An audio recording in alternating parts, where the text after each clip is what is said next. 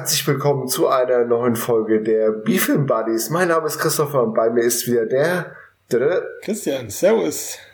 Ja, wunderbar. Heute am Tag des Super Bowls. Du hast mir ja eben schon verraten, dass du jetzt nicht so der Hardcore-Football-Fan bist, aber so ein Spielchen am Wochenende geht, wenn es zu einer frühen Uhrzeit ist. Heute nicht. Super Bowl ist immer mitten in der Nacht irgendwann und du musst heute eher mit mir Vorlieb nehmen. Aber das machst du nur so gern, weil ich ja genau weiß, dass wir heute über einen deiner absoluten Lieblingsfilme reden. Endlich. Den hast du dir herbeigesehnt, gebettelt und gefleht all die Zeit lang, dass du unbedingt mal über den Jean-Claude Van Damme-Kracher Cyborg reden möchtest, aus dem Jahr 1989, denn ja, wir sind immer noch innerhalb unserer Van Damme-Wochen, die auch jetzt nach zwei Filmen auch enden, aber wir haben beim letzten Mal über The Quest geredet und heute eben über Cyborg, was aber einen etwas traurigen Hintergrund hat, denn im November des letzten Jahres ist der Regisseur des Films Albert Pyun verstorben im Alter von 69 Jahren. Und wir haben schon die ganze Zeit damit geliebäugelt, mal was zum guten Albert zu machen. War natürlich, es lag sein Opus Magnum Cyborg lag nahe, was ja so ein bisschen eigentlich eines der essentiellen Albert Pyun-Filme ist, weil da ist ja alles drin.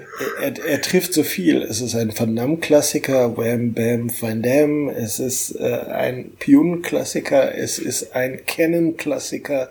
Es ist ein Endzeit-Klassiker, wird jetzt der ein oder andere schreien, aber er trifft so viele verschiedene Themen und er spiegelt Cannon sehr gut wider, oder sagen wir die Phase, in der Cannon sich befunden hat. Ist auch eine tolle Metapher oder ein tolles Bild auf die Karriere von Pyun, mit welchen Herausforderungen in der seiner Karriere immer kämpfen musste, und gleichzeitig ist es ein verdammt unterhaltsamer Film. So ein schöner Mix, worüber sich herrlich diskutieren und sprechen lässt. Ja, weil auf jeden Fall Cyborg, alles was darin und drumherum passiert, ist sehr, sehr spannend. Und das werden wir dann natürlich noch erläutern. Aber zuerst mal die Frage: Was hast du für eine Beziehung zu Albert Pyun? Wir wollen ja jetzt hier an dieser Stelle ein bisschen auch dem Mann die letzte Ehre erweisen. Ich denke, Albert Pyun, ohne dass es viele wissen, war ja irgendwo immer ein fleißiger Arbeiter und jemand, der, ich sag mal so, ohne Albert Pyun wären die Videotheken dieser Welt sehr viel ärmer gewesen. Definitiv, definitiv. Also Albert war tatsächlich auch so ein typisches Beispiel dafür, dass ich ganz viele Filme von ihm damals gesehen habe, ohne zu wissen, dass es immer der gleiche Regisseur war. Also wenn man noch so jünger ist, dann sieht man ja viele Dinge. Und ich war eher immer auf Schauspieler fixiert als auf Regisseure. Bei Regisseuren kam das bei mir später, auch das sich beschäftigen damit, was hat denn einer so alles abgeliefert. Und dabei habe ich gemerkt, sind ja einige Filme dabei, die ich ja mochte damals oder immer noch mag, und gleichzeitig auch andere Filme, die ich von ihm gesehen habe, wo ich gedacht habe, was ist denn das für ein kranker Scheiß? So, und da hat sich dieses Bild von dem Albert Pyun so zusammengesetzt, was hat er eigentlich für eine unglaublich interessante Karriere gehabt und was hat er für Filme aus verschiedensten Genres eigentlich abgeliefert, und gleichzeitig, wenn man sich dann damit beschäftigt, ist er sich doch gleichzeitig irgendwie immer treu geblieben. Und das ist so faszinierend zu sehen, über wie viele Jahre er teilweise mit immer weniger Budget, was er teilweise da rausgeholt hat. Und man hat verschiedene Anknüpfpunkte zwischen seinen Filmen, wo man sagen würde, das ist so ein typischer Albert Pyun-Film. Und dann macht er halt zwischendrin mal eine Auftragsarbeit oder da kommt ein geiler B-Martial Arts Actioner drauf und im gleichen Jahr macht er eine totale Krütze. Also die Flughöhe, auf der er sich befunden hat, und dazwischen Filme abzuliefern, die immer noch Fans haben. Ja, also ich denke mal, Cyborg, Nemesis, wir gehen ja später so ein bisschen durch. Da gibt's durchaus Leute, die diese Filme immer wieder gerne schauen, und gleichzeitig Filme aus den Niederungen der Videothek, aus der untersten Krabbelkiste abzuliefern, und gleichzeitig aber immer mit einer Passion. Er war sicherlich nicht der beste Filmemacher auf der Welt, ja, das wird keiner sagen, aber er war mit unglaublich viel Engagement und Passion dabei und hat ja bis ins naja, hohe Alter kann man ja leider nicht sagen, aber bis tief in seine Krankheit immer noch an irgendwelchen Versionen, Filmen rumgebastelt, hat versucht, mit einfachsten Mitteln Filme zu drehen, weil er gar nicht anders konnte. Also ich finde ihn eine unglaublich faszinierende Person. Er ist so ein bisschen für mich so der Jess Franco der 90er, nur ohne die ganzen Pornos. weil Albert Pyun auch, glaube ich, jemand war, der einfach... Der wollte einfach Filme machen und da war es auch egal, ob das Budget jetzt 5 Millionen war oder $2,50. Hauptsache, es kommt am Ende irgendwas bei rum. Und das macht irgendwie seine Arbeit auch aus. Ich glaube, er war halt immer jemand, der sehr große Ambitionen hatte, sehr große künstlerische Visionen. Leider scheitert es dann halt immer am Ende so ein bisschen am Production Value, am Talent und vielleicht auch irgendwie an der falschen Richtung, in die falsche Richtung, in die er gegangen ist. Aber nichtsdestotrotz haben die meisten Albert Pyun-Filme immer eins gemeinsam, sie sind selten gut, aber irgendwo unterhaltsam, gerade in den Ideen, die da verarbeitet werden oder krude Genrekreuzungen, die er hat. Also ich meine, wir reden ja nachher noch über Cyborg. Ich glaube, es gibt in den USA keine runtergerotzte, stillgelegte Häuserruine, den Albert Pyun nicht irgend noch eine Action-Szene gedreht hat. Man muss ja sagen, dass klar, auch wenn der Fokus natürlich ganz oft auf Action und Science-Fiction und Hip-Hop. Hip-Hop auch gerne mal, aber auch Endzeit und so lag, sind seine Filme doch relativ unterschiedlich. Also sein erster Film, den ist noch gar nicht länger, dass ich den gesehen habe, The Sword and the Sorcerer. Ich glaube, dass das auch ein Ding war, wo irgendwie auch Roger Corman mit drin hing oder so. So ein klassisches, ja, wir haben es ja schon mal erwähnt, so in den frühen 80ern durch Conan, dieses ganze Barbaren-Kino oder dieses ganze, der Titel sagt schon, Sword and Sorcerer-Kino, in der sich der Film so ein bisschen dran hängt, ist wirklich ein unterhaltsames Ding. Auch relativ wertige Effekte drin und hat einen Haufen Geld eingespielt für seine Verhältnisse. Wenn man mal überlegt, dass Albert Pyun-Filme auf den Dreck der Videothek gelandet sind, hat Sword and the Sorcerer, ich glaube, dass der rund 30 Millionen oder so gemacht hat. Ja, also ich glaube, finanziell war das doch weiterhin immer noch sein erfolgreichster Film. Also egal, was er danach gemacht hat, das war zum einen sein Durchbruch, ja. Der hat 4 Millionen gekostet und 39 Millionen eingespielt. Ja, also und das quasi als Debüt. Ja, also das muss man ja auch erstmal leisten.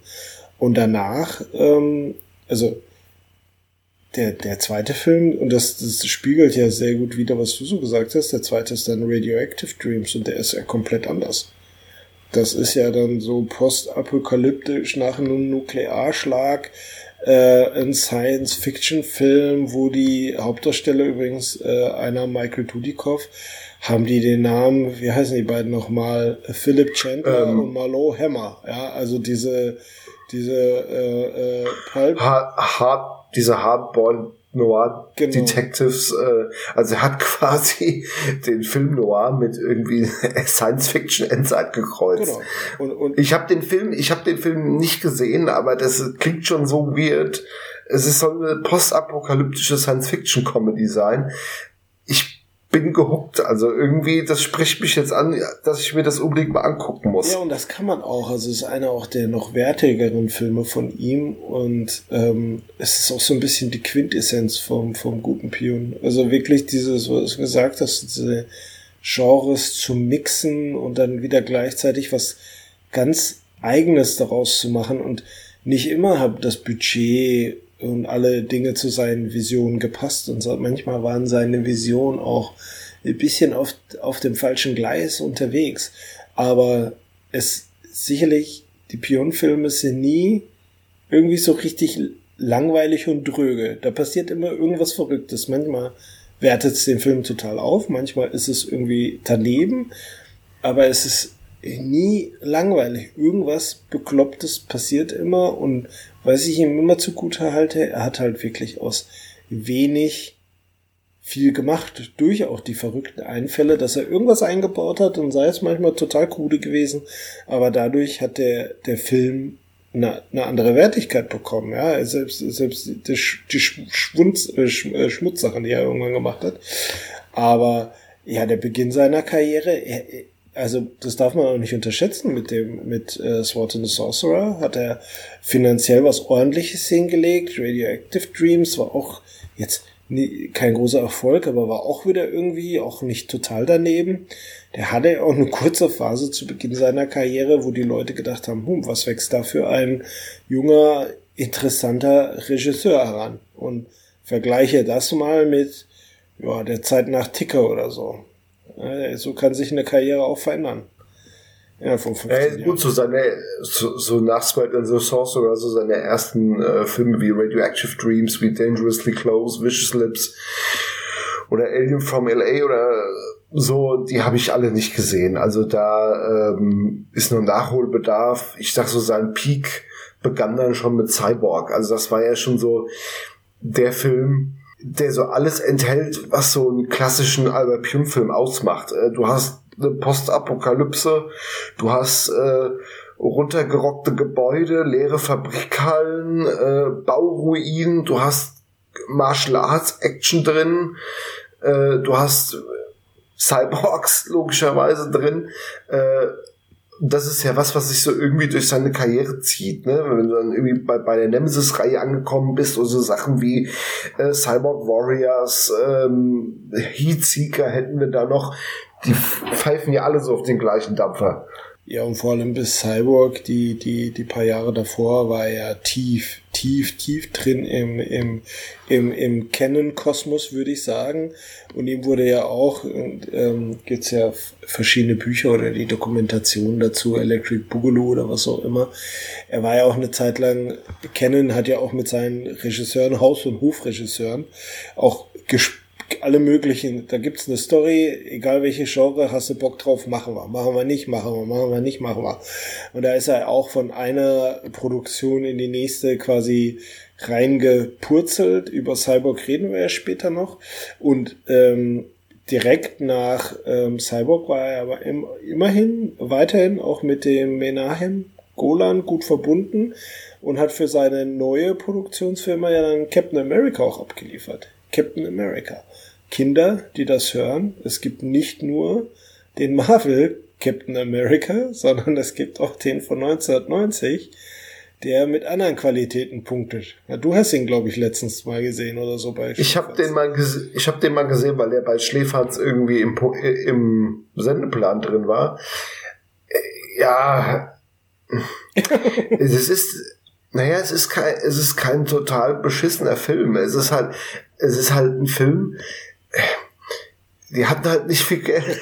So, es ist halt, wenn du halt einen Comicfilm machen willst, so ein Comic-Blockbuster, und hast halt irgendwie nur 3 Millionen Budget.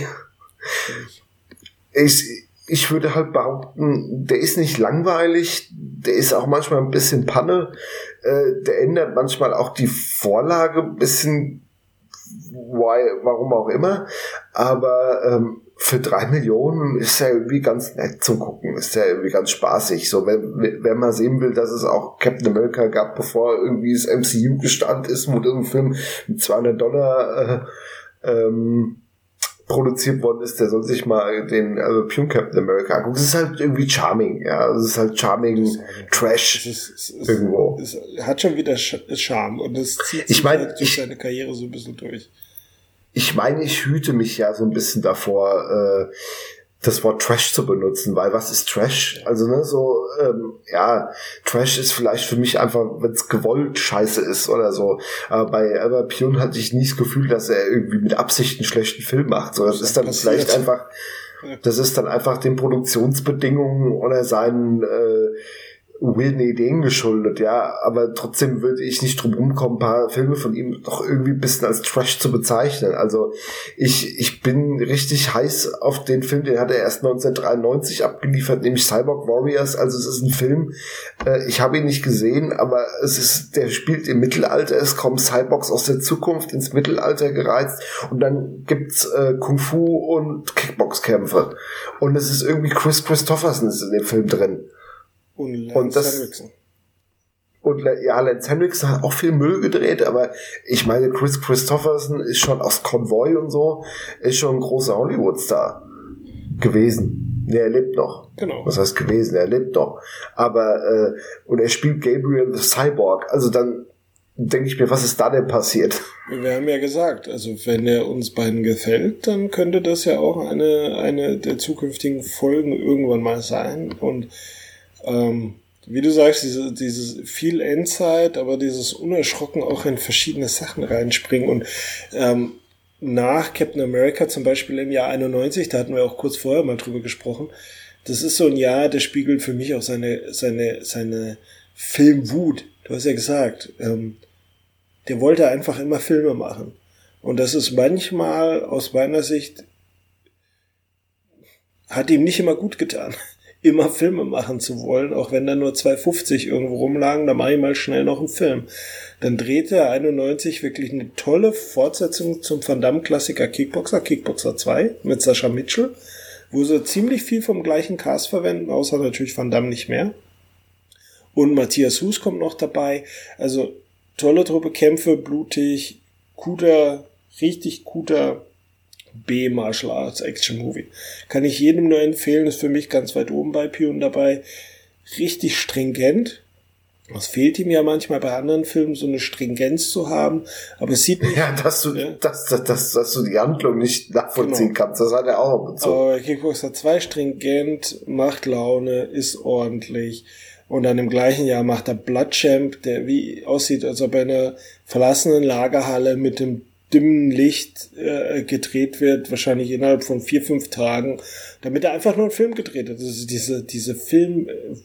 diese Arbeitswut, die er da hatte.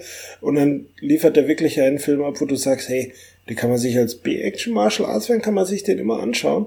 Und gleichzeitig wirklich einer... Der ist jetzt wirklich auch nur für Hardcore-Martial-Arts-Fans. Und diese Range, die er dann immer hatte, ich meine, dann sind wir schon im Jahr 92 und dann da würden wir uns, glaube ich, beide sind wir nah beieinander zu sagen, das ist vielleicht der objektiv beste Film, der ihm auch nochmal ganz viel Lob eingebracht hat, dann liefert er einfach mal einen Nemesis ab. Ja, das muss man sagen. Also Nemesis ist halt, klar, es ist halt ein Film, der sich sehr bei Vorbildern bedient, wie Terminator, wie Blade Runner, ne? Hongkong-Action à la John Woo, alles so vermischt. Aber es ist ein Film, der handwerklich sehr gut ist, der krankt ein bisschen auch an der Dramaturgie, es ist nicht mehr ganz so nachvollziehbar, was da jetzt gerade passiert und wer mit wem und was ist da sein Anliegen, aber der hat einfach richtig gute Action, da geht's pausenlos zur Sache, mit Olivier Gruner in der Hauptrolle, auch so ein Videothekengesicht, aber anno 92 war da noch ein bisschen was zu holen. Super Film, ich mag den total gerne. Der hat auch viel, wo er in irgendwelchen Lagerhallen und so spielt, in irgendwelchen runtergerockten Gebäuden. Aber das kommt hier bei dem Film richtig geil rüber. Das muss man sagen. Definitiv. Das ist einfach auch objektiv ein guter Film. Also da kann man nichts falsch machen, wenn man sich den anguckt. Da kann man hier und da... Ist aber auch ein Film, bei dem man dazu sagen muss, dass da ja Pyun bis zum Schluss auch nicht ganz so glücklich mit dem war, weil das war auch ein Film, wo er ein ganz anderes Konzept hatte. Ursprünglich wollte er Olivier Gruner gar nicht für den Film, sondern die Figur sollte ein 13-jähriges Mädchen sein und hatte da auch schon diese andersartigen Ideen, wo dann die Produzenten gesagt haben, nee, du... Lass mal. Wir brauchen hier schon so einen veritablen Actionstar in der Hauptrolle. Und das ist immer auch, das zieht sich halt auch durch seine Karriere. Man hat immer das Gefühl, sobald Pyun Filme gedreht hat, hinter denen noch ein Studio stand, was noch Mitspracherecht hatte und ihn so ein bisschen auf den Pfad der Tugend geführt hat, das gesagt hat, hier mach mal so und so, und oder vielleicht auch gesagt hat, hier, du, deine Idee, die ist mir doch ein bisschen zu weird, ich möchte was haben, was ich auch kommerziell verkaufen kann, dann sind meistens immer die Filme besser geworden, wie wenn er die völlige kreative Freiheit hatte. Ja, man muss ihn manchmal ein bisschen vor sich selbst schützen. Ja, da ist nämlich ganz oft kruder Scheiß bei rausgekommen, was sich dann noch in den späteren Jahren seiner Karriere abzeichnet, wo er dann irgendwie seine eigene Produktionsfirma gegründet hat, Filmwerks, und ja. Mitte der 90er hat er noch ein paar interessante Sachen abgeliefert, hatten wir auch kurz vorher drüber gesprochen, also Ultimate Chase ist so einer, den kann man sich anschauen. Blast mit Rutger Hauer ist nicht schlecht. Mean Guns hat eine ganz große, also was heißt ganz große, also ich sagen wir in einschlägigen B-Bereichen schon eine Fangemeinde, auch ein bisschen anders. Naja, weil der ist aber eigentlich schon scheiße. Oh, den mögen aber viele. Den mögen tatsächlich viele. Ja, das ist ein auf dem Papier cooler Film, aber der ist halt auch, erstens hat er diesen Mambo-Soundtrack, der dich nach einer Viertelstunde nur noch ankotzt, weil du es nicht mehr hören kannst. Christopher Lambert war noch nie ein guter Schauspieler. Ja, es ist einfach so. Und dann ist dieser Film halt auch unfassbar billig. Ja, sie hatten halt kein Geld, um Einschusslöcher irgendwie zu zaubern. Also es ist ein völlig blutleerer Film, mit dem Leute aufeinander schießen. Ich finde, der fasst halt extrem gut sein Wirken zusammen. Also er ist unfassbar experimentierfreudig, Mambo-Sound und das Ganze. Er ist einfallsreich, der macht wenig aus seinem, also macht viel aus seinem begrenzten Budget, und gleichzeitig ist er halt aber auch mit dem Schatten, der ist so übertrieben, unfokussiert. Der springt halt hin und her, und immer wenn man denkt, das ist ein cooler Moment, das ist ja ganz cool, wie er sich das ausgedacht hat, und dann denkt man sich in der nächsten Szene, Albert. Also und Lambert war übrigens nur 2 Tage am Set von dem ganzen Film. Und das muss man sagen, das sind nicht Steven Seagal 2 Tage oder Willis 2 Tage, sondern da hat Albert. Ich wollte gerade sagen, Bruce Willis 2 Tage, ja. Da hat Albert mehr rausgeholt. Aber der ist tatsächlich auch ein Fan-Favorite. Aber ich muss ganz kurz was zu Kickboxer 4 sagen, das lässt mich nicht los. Nach dem grandiosen Kickboxer 2 hat er nämlich auch Kickboxer 4 abgedreht. Und der ist eigentlich, ich sag mal, scheiße. Aber er ist so scheiße, dass der schon wieder so witzig ist, dass ich zum Teil Tränen lachen musste bei einem Film, weil der ist so bekloppt. Also Tong Po ist erstens übrigens ein ganz anderer Darsteller. Ja, der mit Schminke so zugeplastert wurde, dass er dem Tong Po aus dem vorigen Film irgendwie ähnlich sieht. Er erkennt seinen Erzfeind überhaupt nicht richtig, dessen Frau er auch damals mal geraped hat und alles. Der Film besteht eigentlich nur Tittenkämpfe, ja, und das nochmal. Und das sind so bekloppte Szenen drin, wie mir jetzt einfällt, eins der Highlights. Da gibt's eine Schlägerei in der Bar. Der Typ wird durch ein Fenster aus der Bar rausgeschmissen, wird von einem Auto angefahren und fliegt wieder durchs Fenster zurück. So. Ja. So. Ist das nicht geil? Ist das nicht geil? Das kann man ja keinem erklären, das muss man sehen.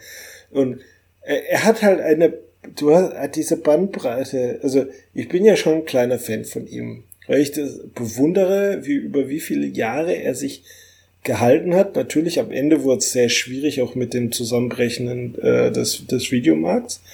Aber wie lange der sich da gehalten hat, zwischendrin immer so mal so ein Lichtschein, ja, also man gedacht, wow, das ist ein guter, und dazwischen aber auch totale Grütze abgeliefert hat. Aber immer, wie wir sagen, immer mit Herzblut. Man nimmt jedem seiner Filme ab, dass er geglaubt hat, der kann was daraus machen. Und ich glaube, das wussten auch viele zu schätzen, weil wenn du dir seine Filme anguckst, der hat ja ganz oft auch die gleichen Darsteller irgendwie mit drin. Ob das ein Nicolas Guest ist, ob das ein Tim Thomerson ist, ob das ein Ice-T ist. Norbert Weiser. Auch ganz in allen möglichen Filmen bei ihm drin. Du merkst, er hat ja immer viele Kollaborateure. über Jahre, die ihr alle bestätigen, dass er ein super netter Typ gewesen sein muss. Das glaube ich auch. Also ich kann mich erinnern, dass ich mal irgendwo gelesen habe, einen Kommentar von eben Kris Kristofferson, der in Cyborg Warrior mitspielt, der gesagt hat, sie haben den Film gedreht, er wusste nicht so genau, was er da gerade dreht, aber hat gemeint, der Regisseur, der war einfach nett, der hat noch die Kabel noch getragen. So. Und das glaube ich auch sofort, der war einfach nett, vielleicht manchmal zu nett, aber was wir vorhin auch besprochen haben, was man ihm auch lassen muss, er hat auch Frauen gerne als Hauptdarstellerin eingesetzt, vor allem natürlich Bodybuilderinnen. Gut gebaute Bodybuilderin. Da gibt's mit Ravenhawk einen Film mit einer Bodybuilderin und natürlich die Nemesis-Filme 2, 3, 4 mit Sue Price. Wo ich shameless kurz auf meine Webseite hinweise, skrobocop.de, weil ich da auch vor ein paar Jahren ein Interview mit ihr gemacht habe. Und auch die Filme zeigen die Eigenarten von Albert ganz gut. Also der erste Film, haben wir ja vorhin schon geredet. Der zweite Teil nimmt dann eine andere Richtung, dann auch mit ihr als Heldin, die da im Busch, also eine weiße Bodybuilderin, die als Findelkind irgendwie von diesem Stamm und dann mit diesem Stamm da mit den schwarzen Kriegern dann kämpft und am Ende da, also man sieht schon, das kann man eigentlich gar nicht richtig erklären, was er sich dabei gedacht hat. Und dann bei 3 und 4 wird's ja richtig hart. Dann ist dann auch wieder eine dystopische Zukunft und also man fragt sich manchmal, was ist bei dem guten Mann eigentlich passiert und dass er hat sich auch immer wieder in diese seiner eigenen geschaffenen Welten immer so weiter reingetrieben, wo jeder mal gesagt hätte, Junge, mal 3 Schritte zurück, du verrennst dich total. Er hat's durchgezogen und das nötigt mir ja auch schon wieder Respekt ab. Also sehenden Auges in den totalen Wahnsinn reinzureiten, das muss man ja auch mal erstmal können. Und dann kommt ja die ausgedehnte Hip-Hop-Phase. Aber Ticker, du musst was zu Ticker sagen. Ticker ist auch nochmal ein Weltfilm. Ja, Ticker war halt so der Film, den Steven Seagal nach Exit Wounds gedreht hat. Ein wirklich überaus kaputter Film, der gar keinen Sinn macht, der wirklich so scheiße ist, bei dem sämtliche Darsteller nie zusammen in einem Bild zu sehen sind, weil sie nie zusammen gedreht haben. Ich glaube, es ist doch irgendwie, der lustigste Funfact ist doch, dass Dennis Hopper, der den Bösewicht spielt, mit seiner Liebesgespiel in dem Film, der auftritt, dass die beiden nie zusammen am Set waren und die spielen ein Liebespaar. Also das muss man mal gesehen haben. Wie du es gesagt hast, Exit Wounds, Warner Brothers, noch ordentlicher Kassenerfolg, DMX, also Steven Seagal nochmal in aller Munde. Was kommt als nächster Film? Ticker. Und dann, ich weiß noch, als ich das erste Mal von Ticker gehört habe, nach Exit Wounds, ich habe gedacht, oh geil, Dennis Hopper, Tom Sizemore, der damals ja noch auf so Höhepunkt seines Namens war. Ja, das war ja Soldat James Ryan Zeit. Das war noch nicht die Heat. Genau, das war noch nicht. Ich habe mein Hirn weggekokst, Tom Sizemore Phase, sondern da war er noch in Hollywood ganz oben dabei. Steven Seagal und noch der Nas, der Rapper und noch ein paar andere Musikstars. Stimmt, ja. Also vom Namen her hat man gedacht, boah, geil, der Pion, was haut denn der da jetzt raus? Und dann guckt man sich den Film an und denkt sich die ganze Zeit nur, wer hat das finanziert und wer hat da nicht rechtzeitig irgendwann den Stecker gezogen und das ganze Ding verschwinden lassen? Er nutzt auch unfassbar viel Stock-Footage aus anderen Filmen, glaube ich. Ist ja auch eine New-Image-Produktion. Und das konnte er ja immer gut. Das ist ja so ein bisschen wie der Westentasche vom guten Albert. Also damit hat er immer gut arbeiten können, ne? Und aber nach Ticker kam ja dann auch nicht mehr so viel. Max Havoc, ne? Kam noch. Max Havoc, Curse of the Dragon kam noch. Das habe ich jetzt nicht mehr ganz so im Kopf, weil da gab es dann irgendwie einen Rechtsstreit, weil er wurde während der Produktion Geld veruntreut und das hat dann so ein bisschen das Knick gebrochen. Da wurde er dann entlassen, weil die den Film nicht auf die Kette gekriegt haben und Isaac Florentine musste irgendwie übernehmen und die letzten 10 Minuten drehen oder so, was man auch im Film sieht. Ne, wenn Florentine die Action inszeniert, dann sieht man es auch. Es war auch ein Film, der zwischendurch aussieht wie irgendwie eine schlechte Baywatch-Folge. Also ist jetzt auch kein Film, den man unbedingt gesehen haben muss. Auch wenn da drin noch so Leute wie David Carradine auftreten. Der hat ja auch irgendwann alles gemacht, ne? Alles. Der hat alles mitgenommen. Aber der letzte Film, den ich tatsächlich noch gesehen habe und damals mir auch noch auf Scheibe gekauft habe, war The Sword and the Sorcerer 2, die Fortsetzung seines größten Erfolges. Und Leute, falls ihr irgendwie, ich weiß nicht, also der Film, der müsste euch, und müsst es auf YouTube geben und YouTube müsst euch Geld dafür bezahlen, ja. Wenn ihr irgendwie mal da rankommt, ich habe es damals nur wegen den Namen gekauft. Albert Pyun, Regisseur, und dann war es Kevin Sorbo, Michael Paré, Sasha Mitchell, Ralf Möller, natürlich Oliver Gruner. Alles natürlich keine top Namen mehr zu vor dem Zeitpunkt, aber mich als B-Fan habe ich gedacht, boah, geil, komm, nimmst du mit. War vom Krabbeltisch, guck dir mir an. Ich glaube, es gibt ungelogen, nur 45 Minuten an richtiger Footage, also wirklich gedreht. Der Rest ist rein geschnitten mit irgendwelchen Comiczeichnungen. Manchmal stehen, ich glaube, der Sascha Mitchell und der Gruner, ich bin mir nicht sicher, ob die beiden das sind, stehen minutenlang vor einer Greenscreen und erzählen irgendwas. Und so wurde dieser Film ausgedehnt auf... Der hat es trotzdem nicht auf 90 Minuten geschafft. Ich glaube, es sind trotzdem nur 75, 80 Minuten ohne Abspann und Intro.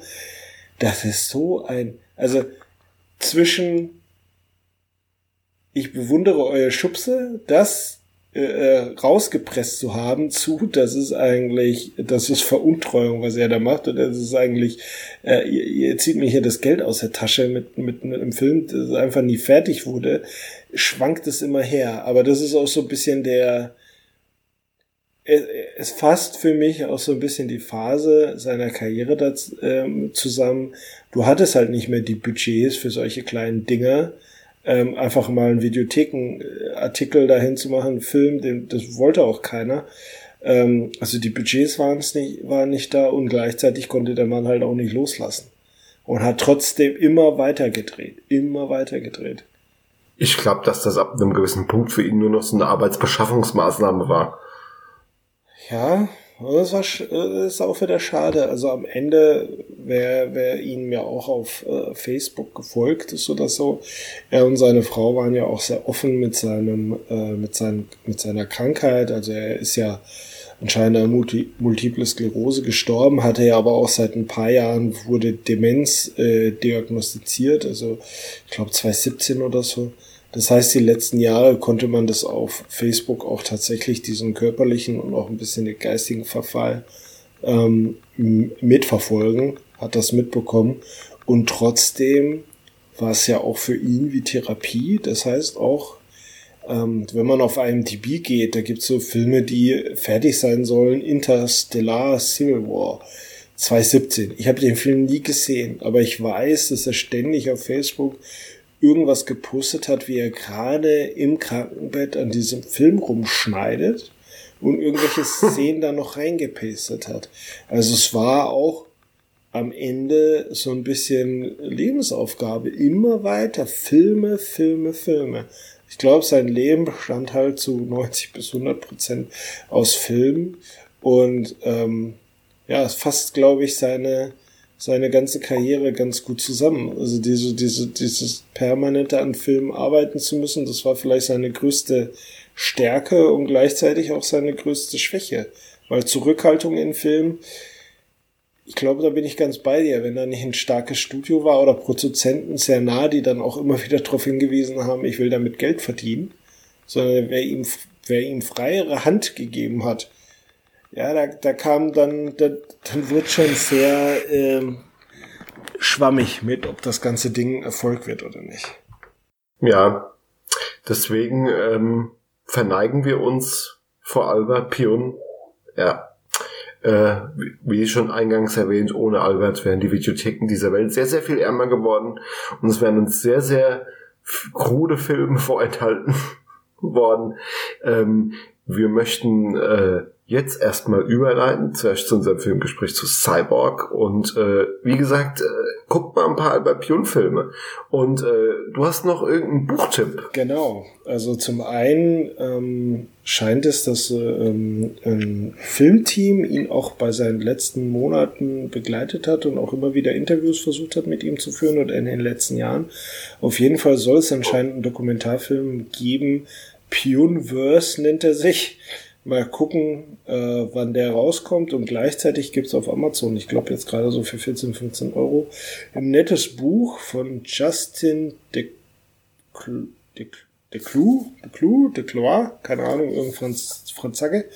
Das nennt sich Radioactive Dreams, The Cinema of Albert Pyun. Und da werden alle seine Filme besprochen, vorgestellt, immer auf 3-4 Seiten. Eine Einordnung von dem Autor vorgenommen. Es gibt auch 2-3 Interviews mit, ich glaube, seinem Hauptkameramann, mit einem der Darsteller, Norbert Weiser, und Leute, die ihn gut gekannt haben. Das hat so 170, 175 Seiten. Das lässt sich echt ganz gut nebenbei weglesen. Jeder Film so 3-4 Seiten als Kapitel, wie gesagt. Und man merkt, dass da jemand, der so ein bisschen wie wir diese Karriere so einordnet, ist ein Fan, schätzt sein Werk super gerne, hat die ganzen Filme gesehen, aber kann auch ganz gut einordnen, wenn ein Film ist, der die totale Grütze ist, und benennt das auch dabei. Also jemand, der mit sehr viel Wohlwollen die Karriere und seinen Output beobachtet hat, aber gleichzeitig auch das sagt, wenn ein Film mal nicht so ganz so gut war.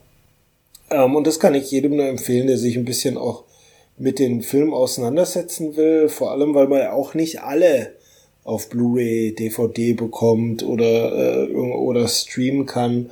Der eine oder andere ist recht schwierig von Albert zu bekommen, und das ist echt ein gutes Nachschlagewerk.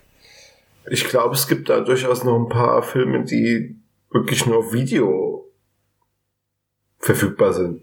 Du und ich, wir wollen ja Cyborg Warriors, und Ravenhawk ist bei mir auch weit vorne dabei, und da hat er mal einen Film über Hongkong, als es noch den Briten gehört hat und an China übergangen ist, mit Robert Patrick gedreht, den würde ich auch gerne sehen. Also es gibt der ein Budget von $500.000 hat. Es gibt immer was zu entdecken in der Karriere vom Albert. Ich glaube, es gibt wenig Leute, die alles von ihm gesehen haben. Die tun mir auch ein bisschen leid. No. Aber es gibt immer was zu entdecken, und der ein oder andere findet da doch bestimmt irgendwas, was ihm gefällt. Bei der Range, die er hatte, müsste für jeden eigentlich irgendwas dabei sein. Und wenn es Nemesis ist, na, am Ende. Oder Cyborg. Lohnt sich beides, der eine mehr, der andere weniger. Das werden wir ja gleich herausfinden, wenn wir über den Film des Abends sprechen. Bis gleich.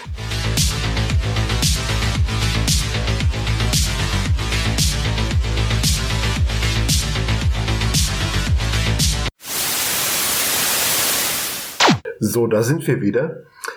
Wir haben ja jetzt ausgiebig über den guten Albert gesprochen und seinen Werdegang, und wollen natürlich jetzt in medias res gehen und natürlich den Film besprechen, der wirklich, wir haben es ja schon erwähnt, so sinnbildlich für seine Karriere steht, und zwar Cyborg aus dem Jahr 1989, eine Cannon-Produktion, ich glaube sogar die letzte echte Cannon-Produktion, die noch unter Golan Globus gelistet ist.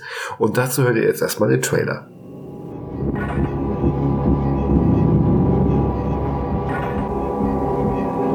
Wir schreiben das 21. Jahrhundert.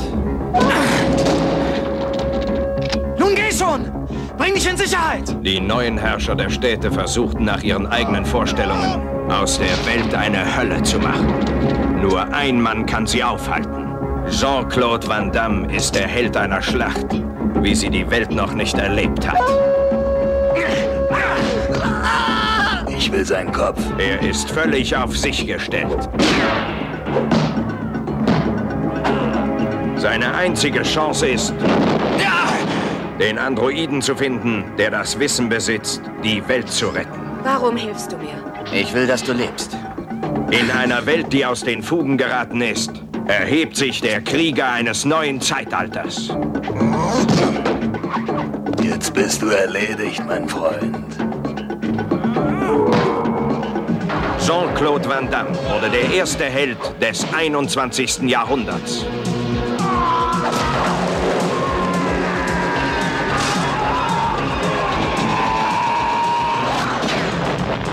Cyborg.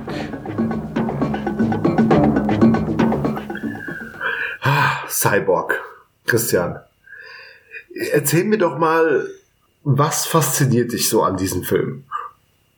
Also ich glaube, es ist tatsächlich, es müsste der zweite oder der dritte Van Damme-Film sein, den ich jemals gesehen habe. Also Platz 1 ist immer Bloodsport und wird es für immer sein. Den habe ich mit 7 Jahren gesehen, pädagogisch bedenklich.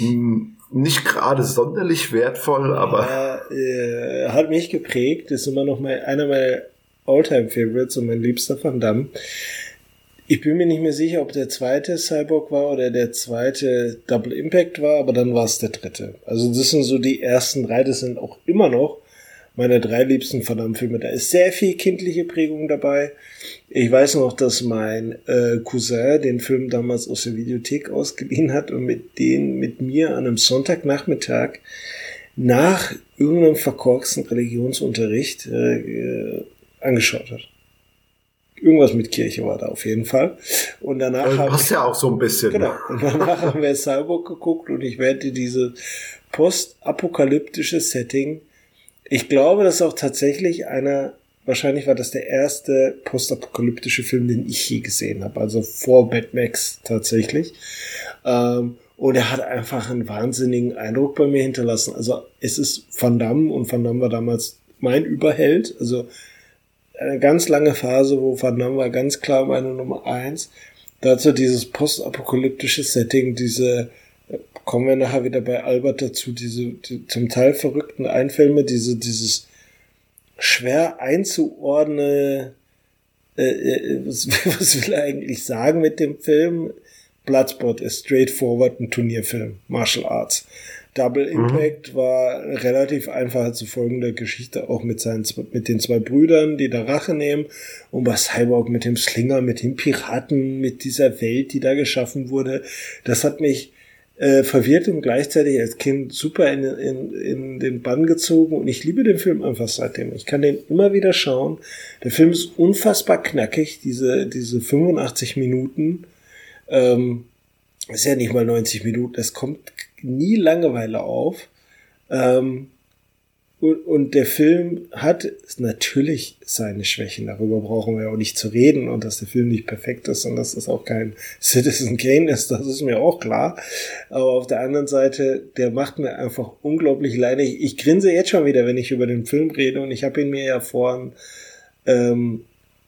wie lange ist das denn? Vor einem Monat mal wieder angesehen. Ich habe den ja in dem neuen, schönen Playon, ich kann es immer noch nicht aussprechen. Playon Pictures Version. In dieser, ehemals Kochfilms. Ehemals Kochfilms, aber es einfacher.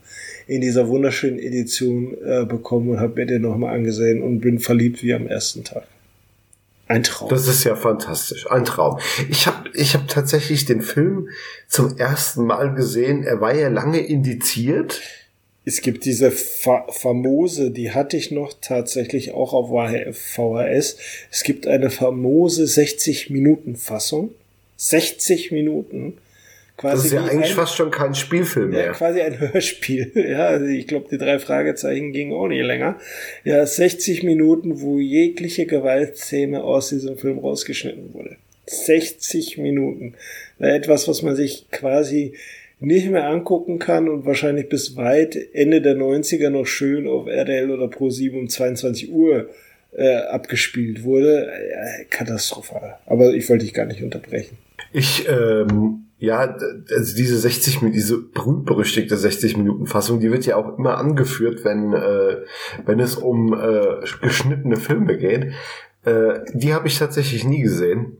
Ich habe den Film wirklich tatsächlich das erste Mal gesehen, als er nicht mehr indiziert war und das erste Mal, glaube ich, uncut auf DVD rauskam. Ich meine, das müsste die Action-Kult-Reihe gewesen sein. Kannst du dich daran noch erinnern? Die gab's mal von Fox, MGM. Die war ordentlich. Also die hatte ein paar schöne Titel dabei. Mein Problem war dabei immer, dass ich nur, ich glaube, 2 oder 3 davon geholt habe, weil ich die anderen immer auf Trödeln oder Filmbörsen bei einschlägigen Händlern dann schon die Indizierten oder keine Jugendgefährdung oder die Spiotitel darüber bezogen habe. Aber wenn jemand nicht sehr viele von den Filmen hat, die haben ja auch doch Delta Force, Missing in Action, Bloodsport, genau, Cyborg war dabei. American Fighter war dabei. Genau, also so ein paar Sachen, die man sonst eher auf den Börsen, also ich würde sagen, die meisten der einschlägigen Fans haben sie sich damals schon da besorgt, aber die Reihe war ganz cool. Ich sehe gerade, dass Cyborg, den gab's auch vorher schon mal uncut auf DVD, aber mit Spiosiegeln sogar strafrechtlich unbedenklich. Aber das ist ja schon das schwere Spiosiegel. Die hatte ich damals, die DVD-Version hatte ich. Also ich hatte Glück, mit meinem Cousin damals die Uncut-Fassung auch zu bekommen. Ich weiß nicht, wie er es gemacht hat, aber damals zu sehen.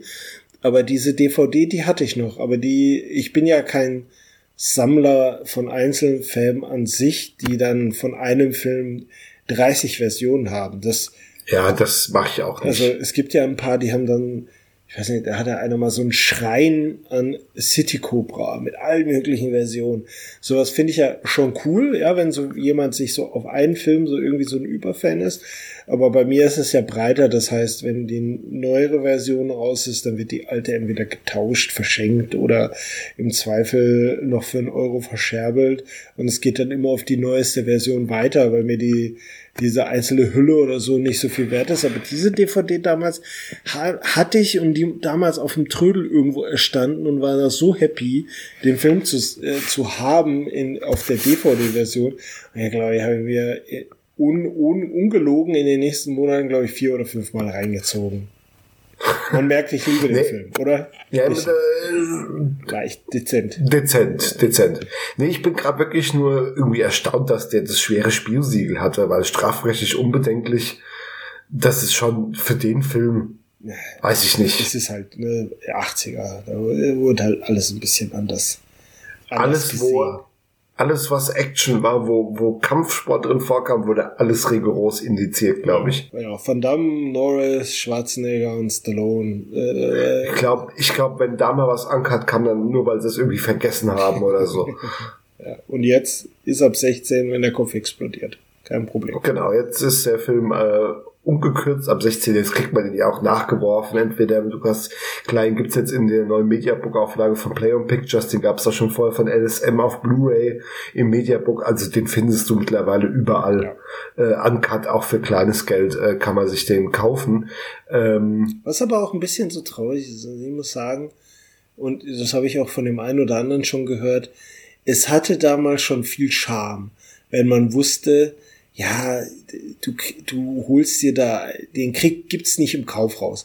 Klar hat sich das jetzt alles verändert, auch mit dem Streaming. Die Leute gehen ja auch nicht ins Kaufhaus oder im Mediamarkt noch, also es gehen nicht mehr viele, um die Filme zu kaufen. Aber in dem Zeitfenster war das immer ganz cool, wenn du wusstest, hey, heute ist da wieder der Trödler oder so da hole ich mir doch 1, 2 von den 80er-Klassikern, die du halt im Kaufhaus nicht mehr uncut bekommst. Aber ja, erzählt Opa wieder vom Krieg, ne? Die Zeiten sind vorbei. Was tatsächlich auch eines der spannendsten Anekdoten von Cyborg ist tatsächlich die Entstehungsgeschichte, die ich, Achtung Spoiler, fast auch spannender finde als den Film selbst. Aber dazu kommen wir noch. Magst du das mal kurz einordnen, so 89? Ich werde es versuchen, du kannst gerne reinspringen, wenn ich irgendwas vergesse, aber wer so ein bisschen Fan oder eine gewisse Nähe zu den Canon-Film hatte und zu dem ganzen Produktionsstudio mit den vor allem mit Menahem Golan, diese Larger-than-Life-Figur, und sie haben sich ja, muss man sagen, es war ja ein permanenter Ritt auf der Rasierklinge, was die beiden da gemacht haben.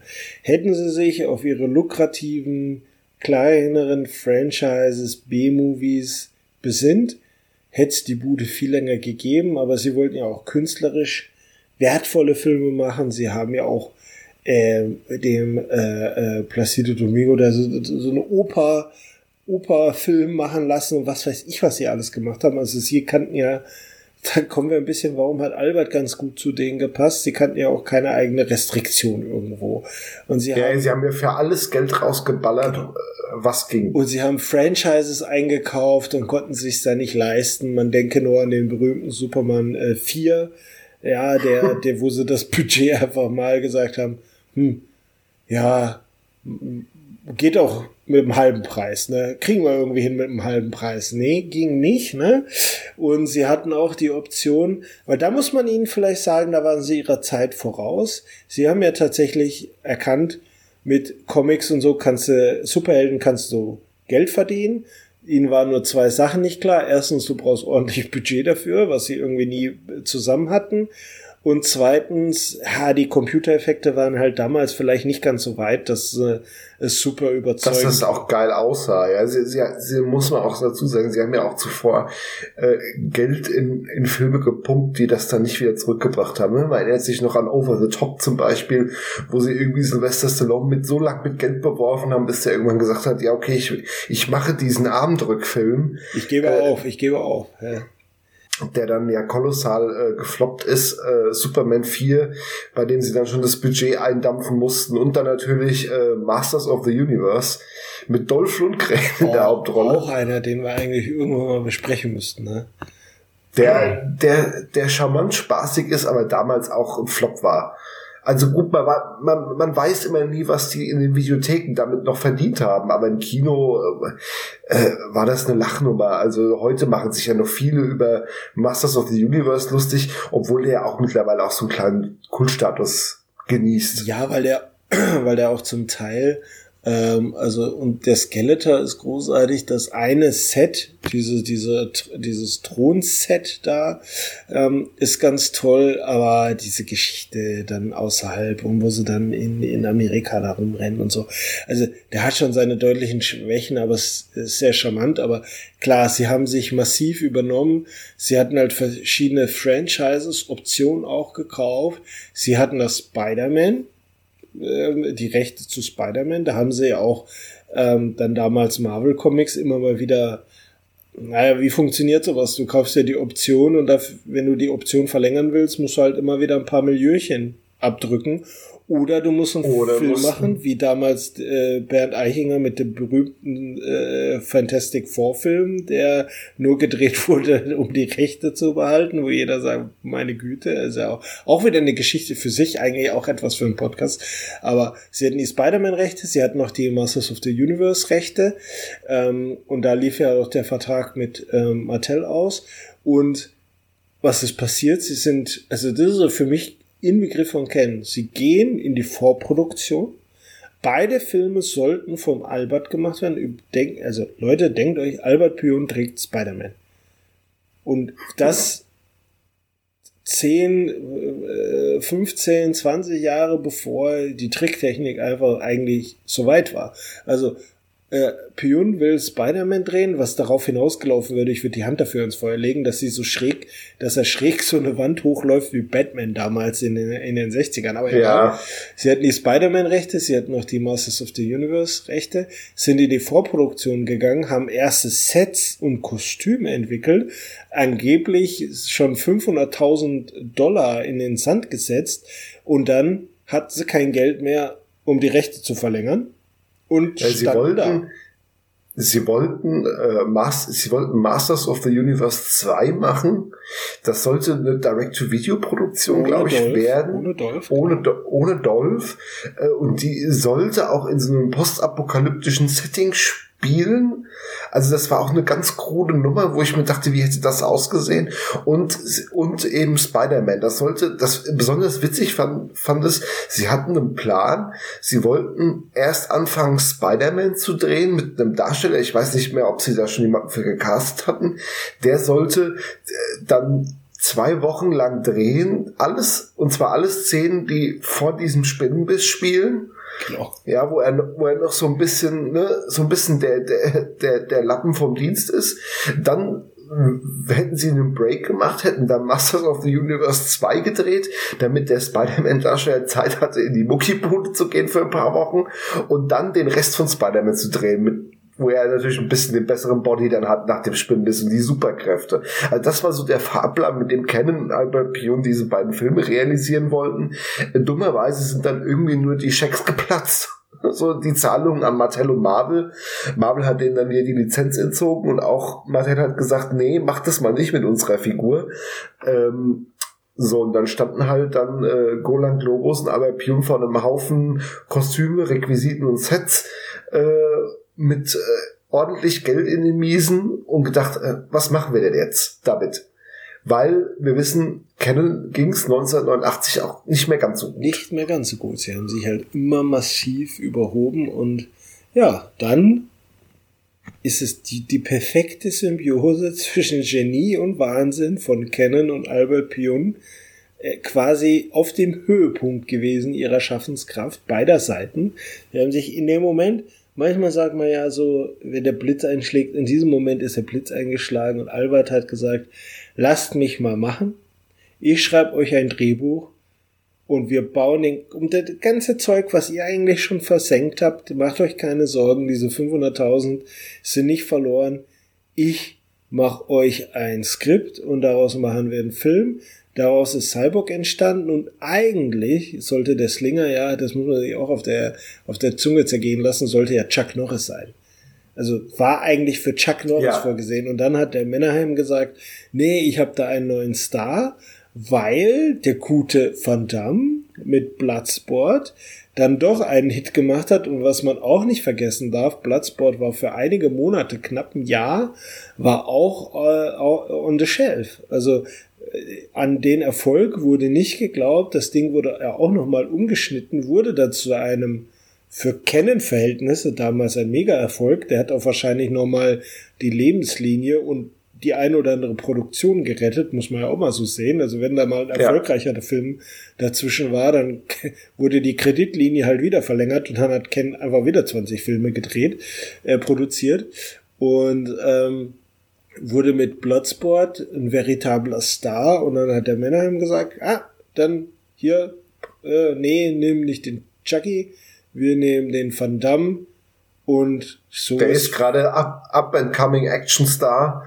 Genau. Der kann auch zutreten. Genau. Dann nehmen wir mal nicht das Unterhosenmodel Dudikoff, sondern nehmen den Belgier mal da rein, der dann den Slinger spielt. Und so ist Van Damme dann in den Film geraten. Also man merkt schon, dass es zu Cyborg kam, ist eigentlich durch so viele Unfälle auf dem Weg dahin erst passiert, weil keiner hatte einen langfristigen Plan und ein langfristiges Drehbuch in der Schublade und hat sich gedacht, ich möchte Cyborg drehen. Unbedingt. Das ist mein Lebensziel. Das Witzige war ja auch, dass dann, ne, stell dir vor, du bist jetzt Produzent, du bist Golan, du bist Globus und sagst, okay, cool, Albert, du machst uns einen Film draus, den wir verkaufen können. Wir retten doch so ein bisschen das investierte Geld im besten Fall, wenn es ein Erfolg wird. Und dann kommt ein Albert Pyun um die Ecke und sagt, ich habe die Idee, ich mache eine Rockoper in Schwarz-Weiß. mit einem Cyborg. Und mit einem Cyborg. Und mit kannibalischen Piraten. Natürlich. Ja, das ist ja auch immer nicht, das weiß auch nicht jeder. Den Film, den wir alle kennen, war ja ursprünglich so gar nicht geplant. So, Albert Pyun hat natürlich wildeste Ideen gehabt. Ein Film, der relativ dialogfrei funktionieren sollte, in Schwarz-Weiß-Optik, mit einem Hardrock-Soundtrack. Ne, daraus erklärt sich auch, warum die Figuren in dem Film alle nach Instrumenten benannt worden sind, nach Musikfirmen benannt worden sind. Fender Tremblow und wie sie alle heißen.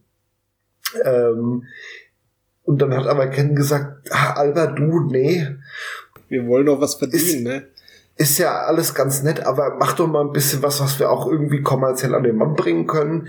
Und dann hat Albert so seine Version so ein bisschen abgeschwächt und daraus ist dann Slinger entstanden. Genau das wollte ich sagen, weil das, was du am Anfang gesagt hast, die Version, die ihm mal vorschwebte, ganz zu Beginn, ist auch nicht Slinger. Das ist nochmal deutlich kaputter, was er sich eigentlich ausgedacht hat.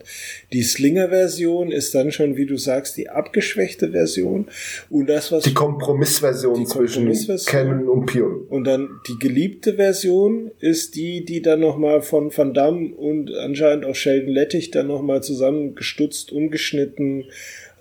Bisschen der Subtext wurde geändert, die ein oder andere Voice-Over wurde verändert.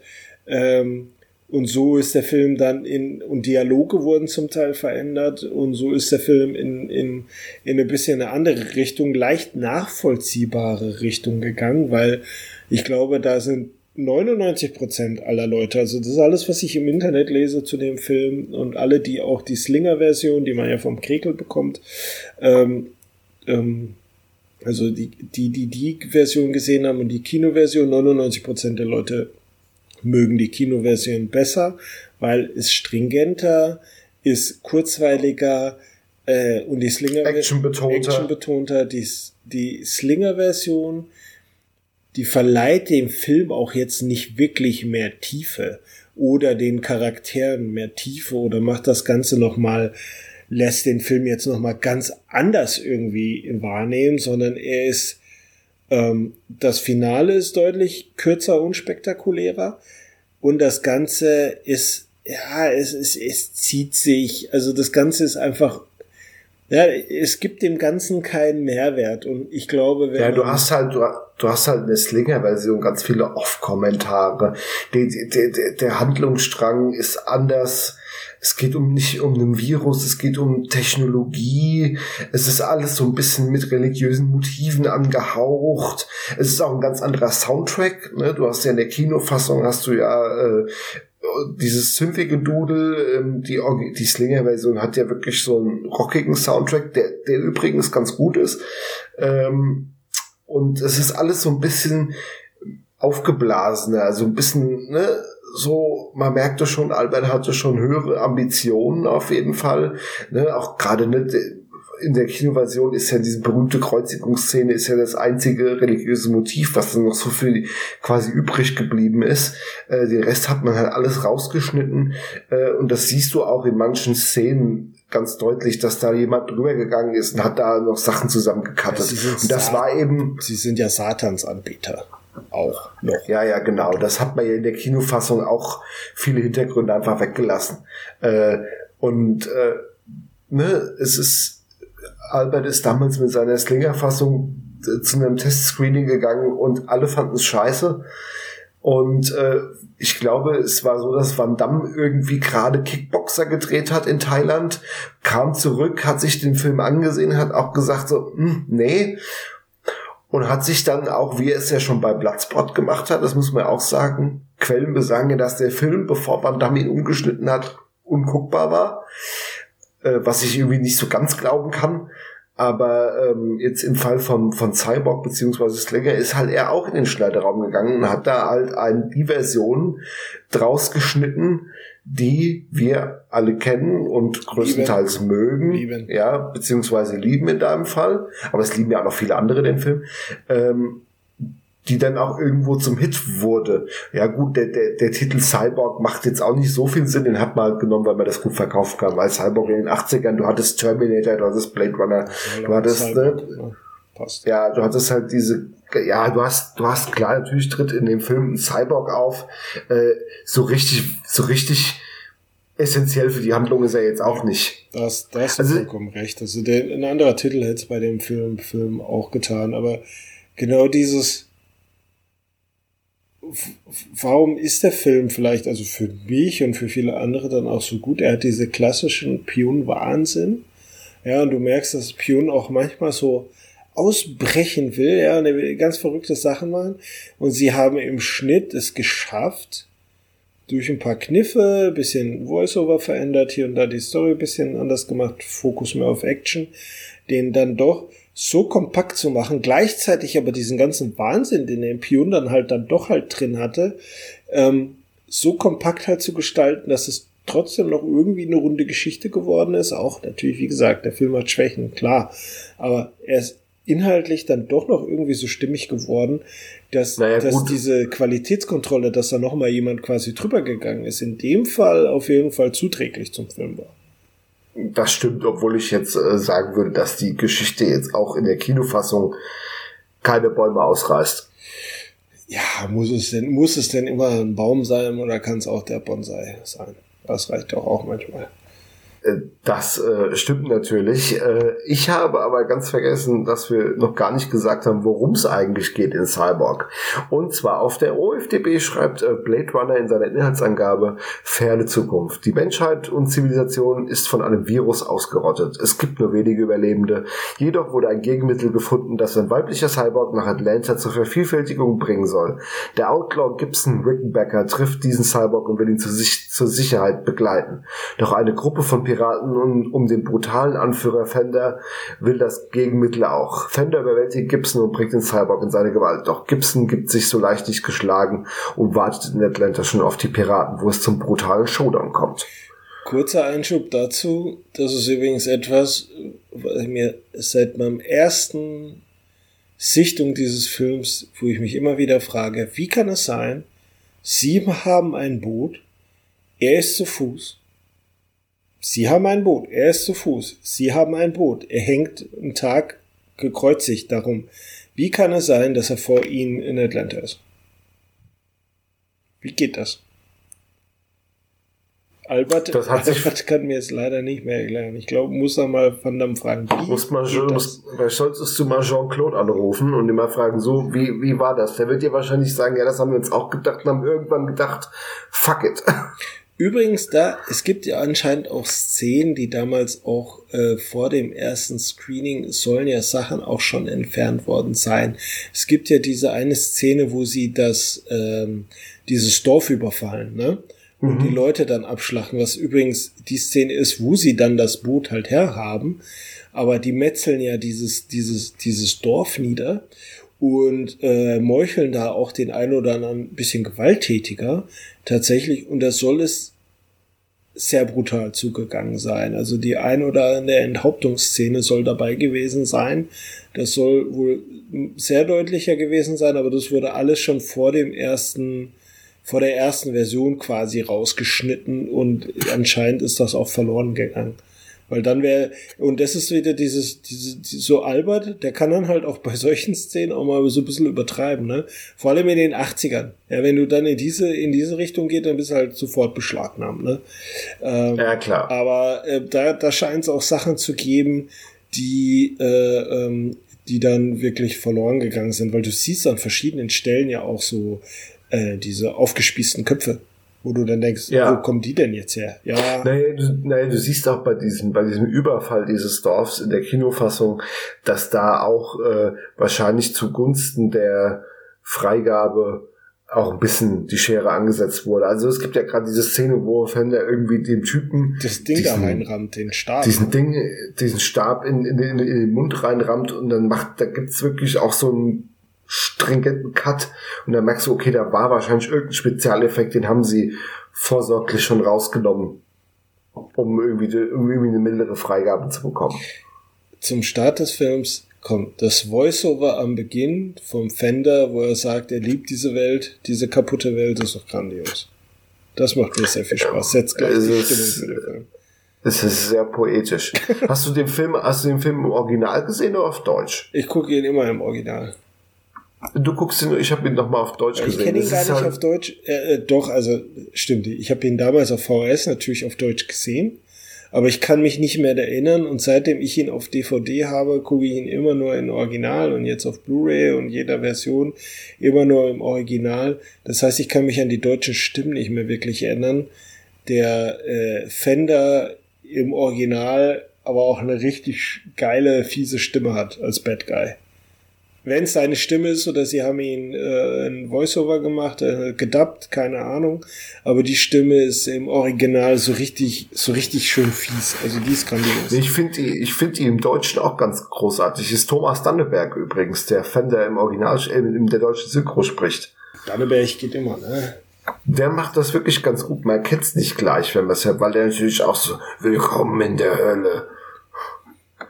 Das ist ganz geil gemacht, auf jeden Fall. Was halt so ein bisschen ungewöhnlich ist, wenn man sich den Film heute anguckt, ist, dass Jean-Claude Van Damme einen anderen Synchronsprecher hat. Gut, das wusste ich nicht mehr.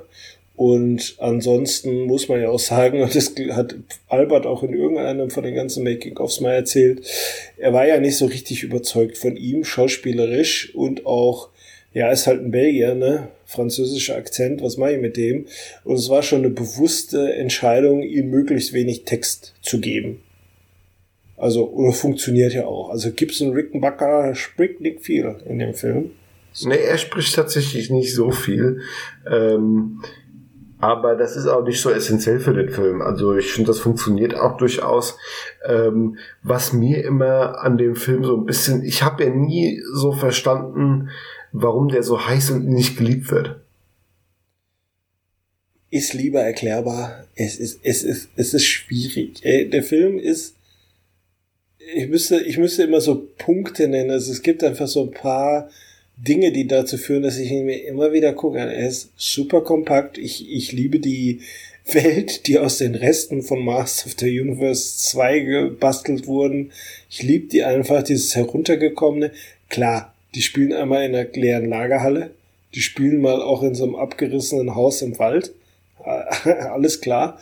Aber ich mag einfach die Welt, die sie da gestaltet haben. Ich mag einfach die Bad Guys. Also diese Piratenansammlung, die ist ja auch total Banane. Ich liebe den Endgegner als Kind.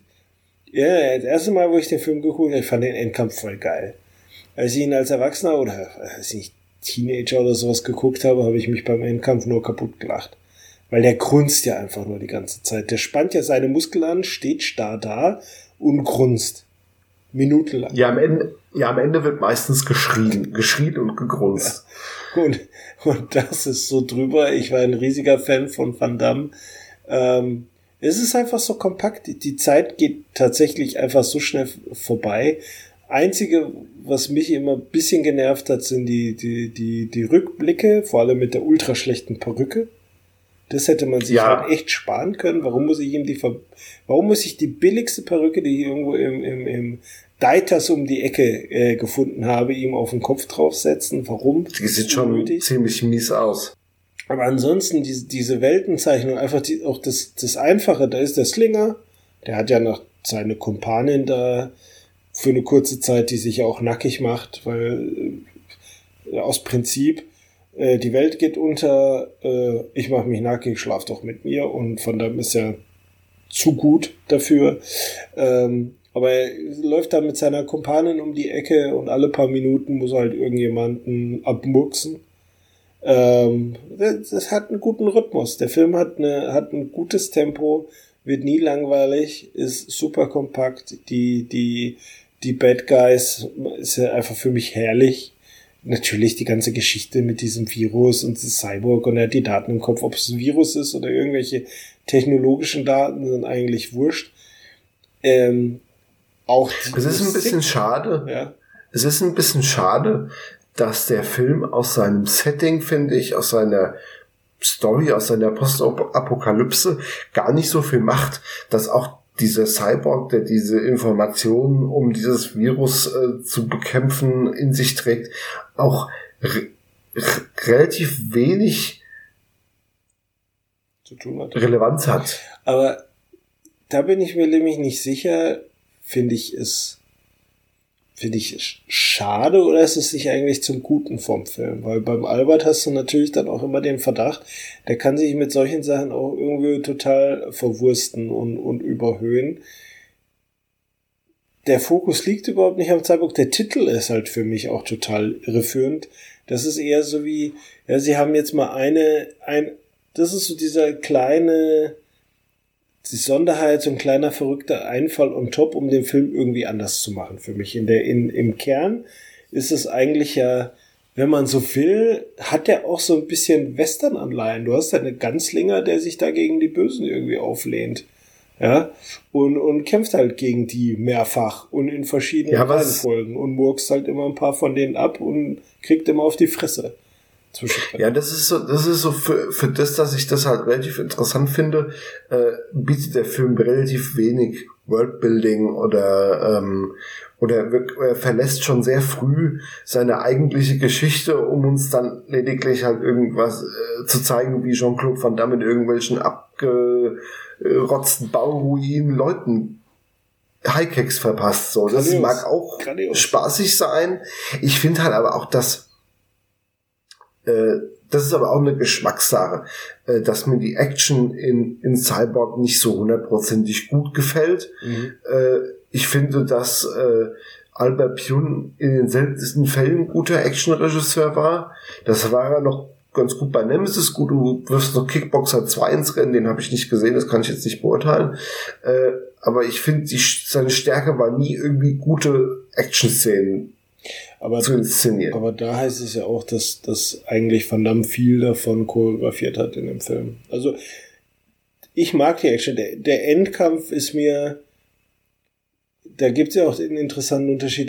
Beim Endkampf am Ende haben sie ihn ja tatsächlich dann nochmal den Fender auferstehen lassen, weil das war eigentlich das Ende nach dem Ende, also er steht ja quasi nochmal, ja, und das wurde zusätzlich gedreht, weil der Endkampf ein bisschen anscheinend zu kurz geraten ist.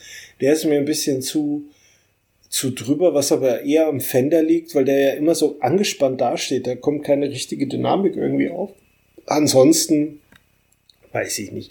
Ich mag die Action in dem Film einfach. Manchmal ist es ja auch so Geschmackssache. Und manchmal hat man ja auch Filme, wo man eine Schwäche für hat, und Cyborg ist sicherlich ein Film, wo ich einfach eine Schwäche für habe, wo es für mich diese Welt, die sie geschaffen haben, auch mit den Kostümen und mit den Sets, irgendwie in sich so stimmig ist. Und da drücke ich auch beide Hühneraugen zu auf Sachen, die dann irgendwie nicht so hundertprozentig passen.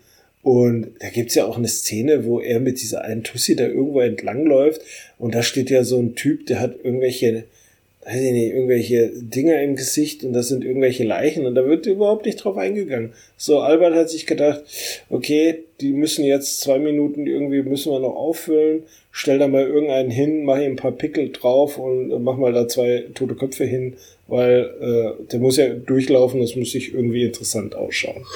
Ja, das, also interessant ist es und ich mag auch die Sets, finde ich auch interessant. Ich meine, es sind irgendwelche stillgelegten Industrieanlagen und wie gesagt Bauruinen, aber ich finde, das sieht schon irgendwie nach Postapokalypse aus. Es gibt ja viele, es gibt auch durchaus Leute, die mal gesagt haben, dass das irgendwie so gar nicht der Ding ist.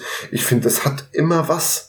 Ich finde, wenn Albert Pyun in solchen Kulissen irgendwie was inszeniert, irgendwie mir gefällt das, ich gucke mir das gerne an. Was ich nur denke, so Cyborg bleibt relativ lang auf so einem Level. Also mir fehlt es dann auch irgendwo an wirklich herausstechenden Höhepunkten. Rolf Müller? Das wirkt Rolf Müller, ja. Es ist immer so, als hätte man irgendwie sich verschiedene Locations ausgesucht. Okay, da steht so eine Bauruine im Wald und da haben wir noch eine Lagerhalle, in der wir drehen können. Und dann hat man irgendwie an einzelnen Locations oder hier in irgendeinem Sumpfgebiet, dann hat man irgendwelche Kloppereien gedreht und hat die dann einfach aneinander gehängt. So wirkt das in der Kinofassung zumindest.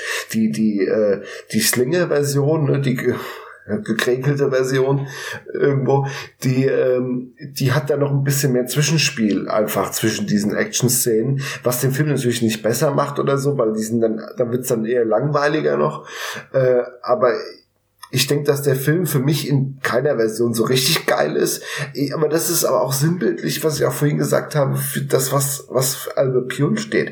Ich finde Cyborg nicht gut, aber ich hatte trotzdem doch irgendwie Spaß, mir das anzugucken.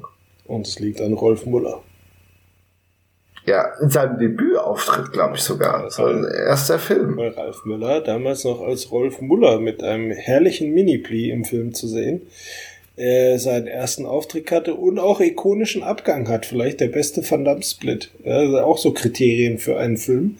Ja. Der Van Damme-Split ist geil und auch diese Szene und die Endszene im Regen mit diesem Blaustich wo Albert auch nochmal ganz tief in die Trickkiste, also man sieht beim Endkampf ist irgendwo auf dem Set in einem Studio gedreht, haben sie dann schön Regen runterprasseln lassen, die ganze Zeit künstlich und das alles in Blaustich gefärbt, was richtig stylisch aussieht. Also da hat er mal wieder so einen rausgehauen. Und die Kreuzigungsszene darf man natürlich nicht vergessen. Recht hart für die damalige Zeit. Auch für einen Van Damme-Film grundsätzlich recht hart. Und da darf auch der Van Damme dann mal ordentlich grunzen, hat seine Flashbacks, bis er das Kreuz umgekickt hat, dann da auf dem Boden liegt und dann kommt ja die Rettung, um ihn dann und dann ist er dann aber auch ganz schnell wieder fit und ist schneller in Atlanta als sie mit dem Boot. Ich wollte es nur noch mal erwähnen. So. Ich finde dann auch bei Jean-Claude, man merkt dann auch ganz deutlich, dass er zu der Zeit jetzt auch nicht so viel schauspielerische Erfahrung hatte. Überhaupt nicht. Vor allem am Anfang wirkt er manchmal wie ein scheues Reh. Da fehlt ihm auch noch so ein bisschen die Härte im Gesicht. Das ging ja ganz schnell auch, sagen wir so mal Mitte der 90er sah er schon ganz anders aus als bei Bloodsport, Cyborg. Und selbst bei Double Impact wirkt er schon anders als bei Cyborg. Und das sind, glaube ich, 2 Jahre oder so dazwischen. Aber Cyborg hat ja noch ein bisschen mehr das Bubi-artige hier und da und wirkt auch manchmal ein bisschen wie ein scheues Reh und weiß auch nur nicht so hundertprozentig, wie er schauspielern soll. Und sagen wir auch bei Bloodsport wurde er ja jetzt nicht schauspielerisch so grandios gefordert. Da musste er bei Cyborg dann 1, 2 andere Szenen drehen und da ist er schon ein bisschen an seine Grenzen gestoßen. Ah ja, der gute Mann hat sich gemacht und für Cyborg reicht's immer noch. Und am Ende sind da so viele kaputte Leute und vor allem der Fender dreht so ab, als ob der wirklich irgendwie Koks und noch irgendwelche Wachstumshormone gleichzeitig reingeschossen bekommen hat während des Ende des Films. Der dreht ja so über, dass es total ablenkt vom guten Van Damme. Aber ja, was ich noch dazu sagen wollte, ich guck's halt meistens dann auf Deutsch und dann die deutsche Synchro, die bügelt dann meistens dann sowas so ein bisschen aus, ne? Also muss man auch dazu sagen, wenn ein guter Sprecher da ist, aber bei Van Damme, ich kann mir schon vorstellen, wenn man sich das im Original anguckt, gerade auch mit seinem Akzent, den er auch zu der Zeit noch sehr, sehr viel stärker hatte als in späteren Filmen, da wird's dann schon ein bisschen krude auf Dauer. Was man sich ja dann überlegen muss, wie krass es doch eigentlich war in den 80ern bei den Amis in der Hochzeit unserer Actionhelden. Du hattest Sly, der ordentlich sich einen weggenuschelt hat, ja, aber noch der Einheimische war, und dann hattest du den belgischen, für den Amerikaner wahrscheinlich einen Franzosen, und du hattest den deutschen Arnie als Österreicher, wo sie die Hälfte eigentlich nicht verstanden haben von dem, was sie erzählt haben. Und die waren Nummer 1 auf dem Plakat und die Leute sind da reingerannt. Also es sieht halt auch mal, was möglich ist, ne? Ja, ich glaube, dass aber auch Jean-Claude Van Damme sehr viel Glück hatte, zu der Zeit, also Ende der 80er, groß rauszukommen mit Bloodsport, mit Cyborg, dann mit Kickboxer. Und zu einer Zeit, als eigentlich schon dieses Muskelkino so auf dem absteigenden Ast war, als so Stallone und Schwarzenegger so langsam, ne? Die Leute hatten sich so an diesen mega aufgepumpten Dudes irgendwie satt gesehen, und Jean-Claude Van Damme kam es, glaube ich, zugute, dass er zwar auch einen guten Buddy hatte, und da durchaus mithalten konnte, aber halt auch natürlich das konnte, was die anderen nicht konnten, eben sich bewegen. Er konnte halt die Moves, die halt ein Schwarzenegger nicht konnte oder ein Stallone. Und man darf auch nicht dazu vergessen, scheiße sah er auch nicht aus. Stimmt. Hatte schon was, ne? War schon niedlich, der Gute schon. Ja. Ja, das hat Kylie Minogue auch irgendwann gedacht. Und die ein oder andere Koksnase auch noch in der Karriere. Wahrscheinlich. Nee, ich bin da relativ frei. Also ich hatte jetzt durchaus nochmal Spaß, mir das anzugucken, aber das ist jetzt bei weitem jetzt nicht mein geliebter Van Damme-Film. Bin ich ganz ehrlich. In den nächsten paar Monaten wird er nochmal geschaut. Der ist für mich so ein perfekter Lückenfüller. Wenn ich nicht weiß, was ich gucken will und ich habe nicht viel Zeit, dann 80 Minuten netto Cyborg, einmal durchgenudelt und danach fühle ich mich wieder gut. Okay, auch ein schöner Satz, oder? Das durchaus, aber ich wäre so jemand, ich würde mir dann eher noch mal Hard Target angucken, das befriedigt mich dann doch noch ein bisschen mehr. Ja, auch ein bisschen länger, ne? Da braucht man ein bisschen mehr Zeit, darfst nicht vergessen. 80 Minuten Klopper auf dem Level hast du? 80 Minuten Klopper, welche Filme gehen 80 Minuten? Der auch noch so viel bietet. Da gucken wir jetzt mal, das möchte ich jetzt an dieser Stelle mal nachprüfen. Am Ende lässt sich ja sagen, während du noch Recherche machst, dass der Film definitiv der Karriere von Van Damme schlussendlich nicht geschadet hat. Nicht ein großer Erfolg wie Bloodsport, auch nicht der größte Erfolg in der Karriere von Van Damme, aber auch kein Rohrkrepierer, der seine Karriere jetzt beendet hat. Und es ging ja für ihn auch gut weiter. Ja, also die Canon-Zeit neigte sich ja dem Ende zu, was ja nicht die Schuld von Van Damme war, sondern eher weil Cannon unterging.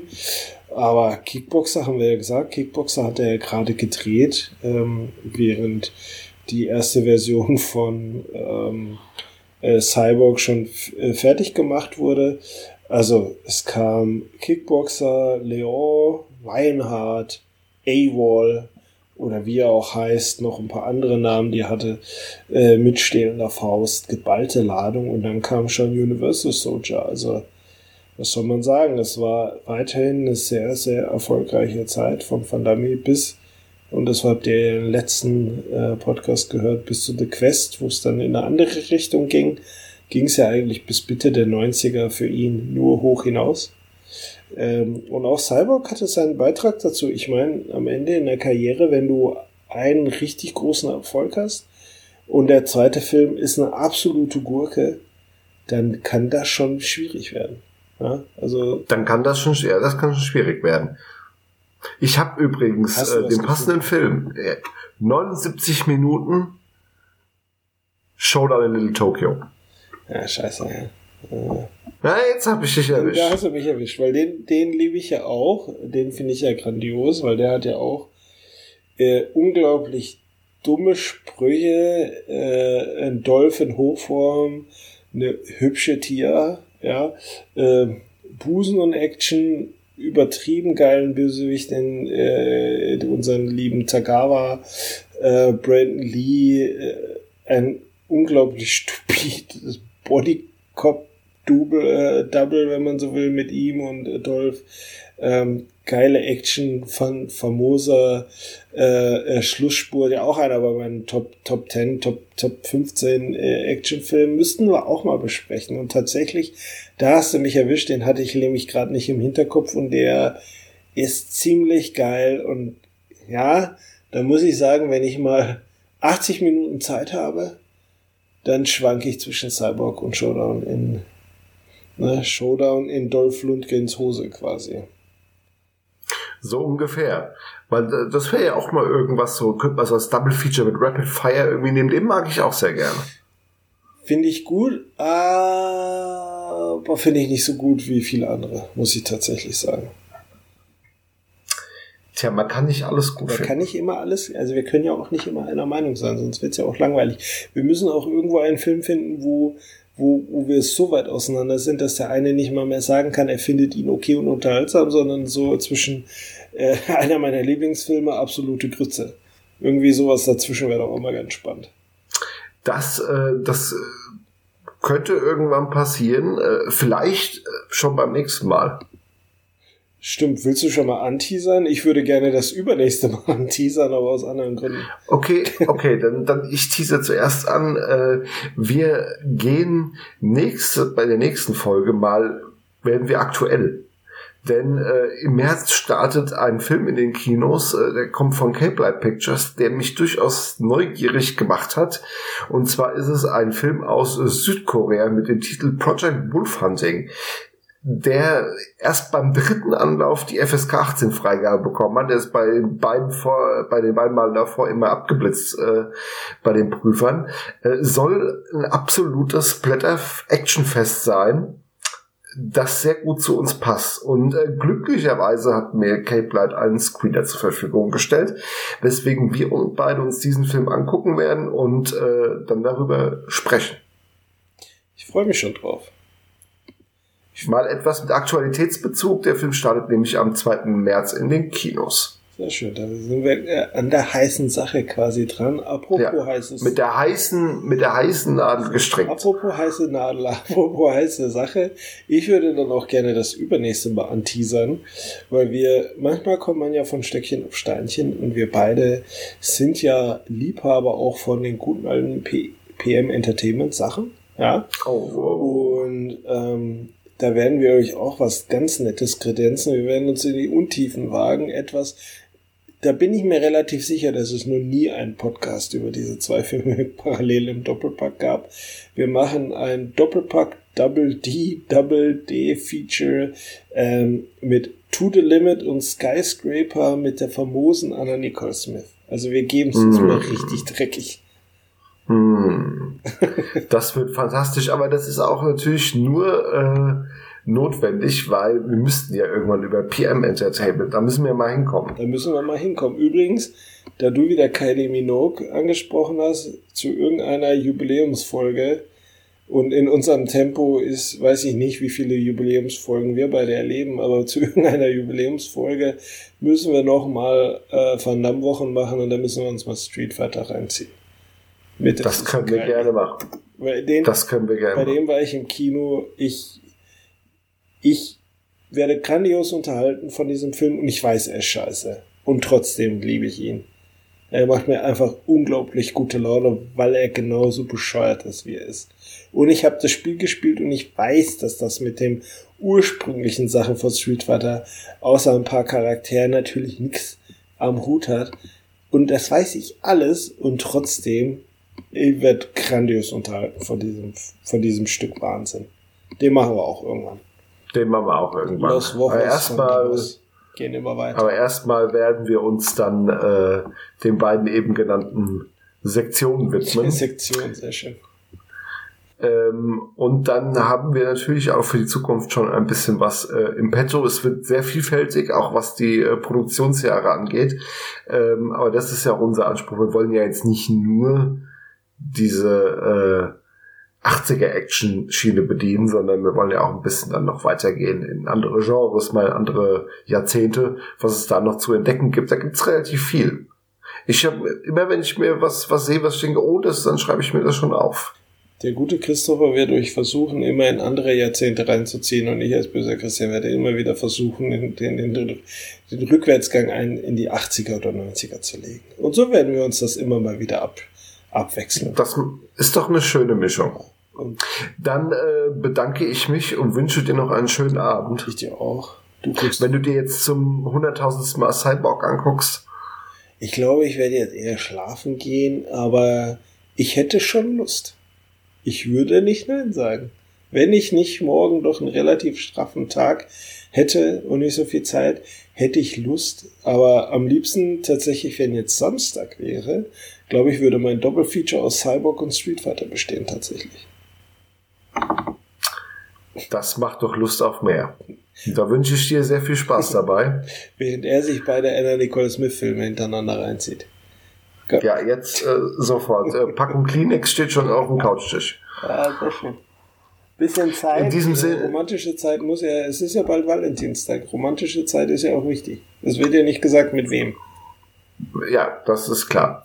Wir wünschen euch einen schönen Abend, einen schönen Morgen, einen schönen Resttag, wann auch immer ihr das hört. Ihr könnt diese Folge, wenn ihr es nicht schon tut, bei Spotify hören, bei Amazon Music. Ihr könnt das über den Christian beziehen auf skrobocop.de oder auf seiner Facebook-Seite. Ihr könnt bei uns natürlich bei den Medienhuren klicken, auf Facebook oder auf Instagram. Ich werde mal versuchen, jetzt, da gibt's jetzt so ein neues Tool bei Spotify, dass du so Umfragen machen kannst, bei Spotify. So, das werde ich mal ausprobieren. Vielleicht bekommen wir ja mal die eine oder andere Frage darüber gestellt, die wir dann hier beantworten können. Ihr seht, wir sind am Puls der Zeit, wir sind der heiße Scheiß. Ja, das sowieso. In diesem Sinne, gehabt euch wohl, Bleibt uns gewogen. Tschüss. Gute Nacht.